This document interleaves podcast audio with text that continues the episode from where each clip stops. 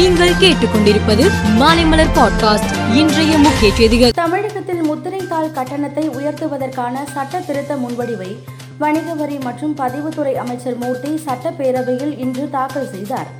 இந்த சட்ட திருத்தத்தின்படி நூறு ரூபாய் முத்திரை தாள் கட்டணம் ஆயிரம் ரூபாயாகவும் இருபது ரூபாய் முத்திரை தாள் கட்டணம் இருநூறு ரூபாயாகவும் உயர்கிறது. என் மீதும் பாரதிய ஜனதா கட்சியின் மீதும் ஆதாரமற்ற குற்றச்சாட்டை பொதுவெளியில் வைத்ததற்கு ரூபாய் ஐநூறு கோடியை ஒரு ரூபாய் இழப்பீடாக கோருவதாகவும் இதை பிரதமர் நிவாரண நிதிக்கு செலுத்த விரும்புவதாகவும் பாஜக மாநில தலைவர் அண்ணாமலை தெரிவித்துள்ளார். பதினெட்டா ராணுவ முகாமில் நான்கு வீரர்கள் சுட்டுக் கொல்லப்பட்டது தொடர்பாக ராணுவ வீரர் தேசாய் மோகன் கைது செய்யப்பட்டுள்ளார். இது தொடர்பாக மூத்த போலீஸ் சூப்பரன் குல்னீத் சிங் குரானா கூறும்போது இதன் நோக்கம் தனிப்பட்டது.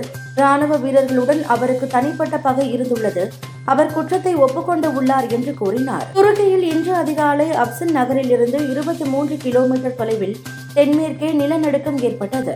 இது ரிக்டர் அளவில் நான்காக பதிவானதாக அமெரிக்க புவியியல் ஆய்வு மையம் தெரிவித்தது. ஏற்கனவே நிலநடுக்கத்தால் பெரும் துயரத்திற்கு உள்ளான மக்களுக்கு மீண்டும் நிலநடுக்கம் ஏற்பட்டுள்ளது பீதியை உண்டாக்கி இருக்கிறது சூடானில் ராணுவம் துணை ராணுவம் இடையே மோதல் தீவிரமடைந்து உள்ளது. துணை ராணுவ படை தளங்களை குறிவைத்து ராணுவம் வான்வழி தாக்குதல்களை நடத்தியது.